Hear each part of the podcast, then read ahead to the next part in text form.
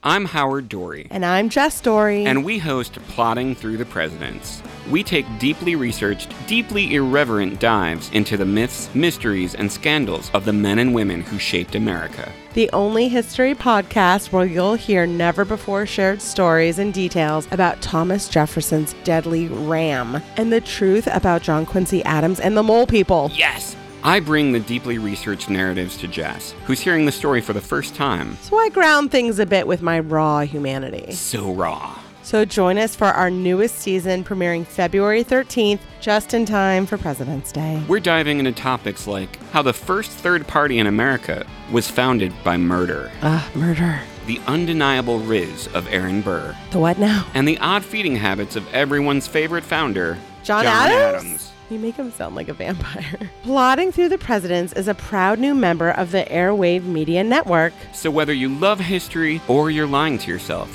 subscribe and follow Plotting Through the Presidents now to plot along with us. Find out more and dive into previous bingeable seasons at plodpod.com.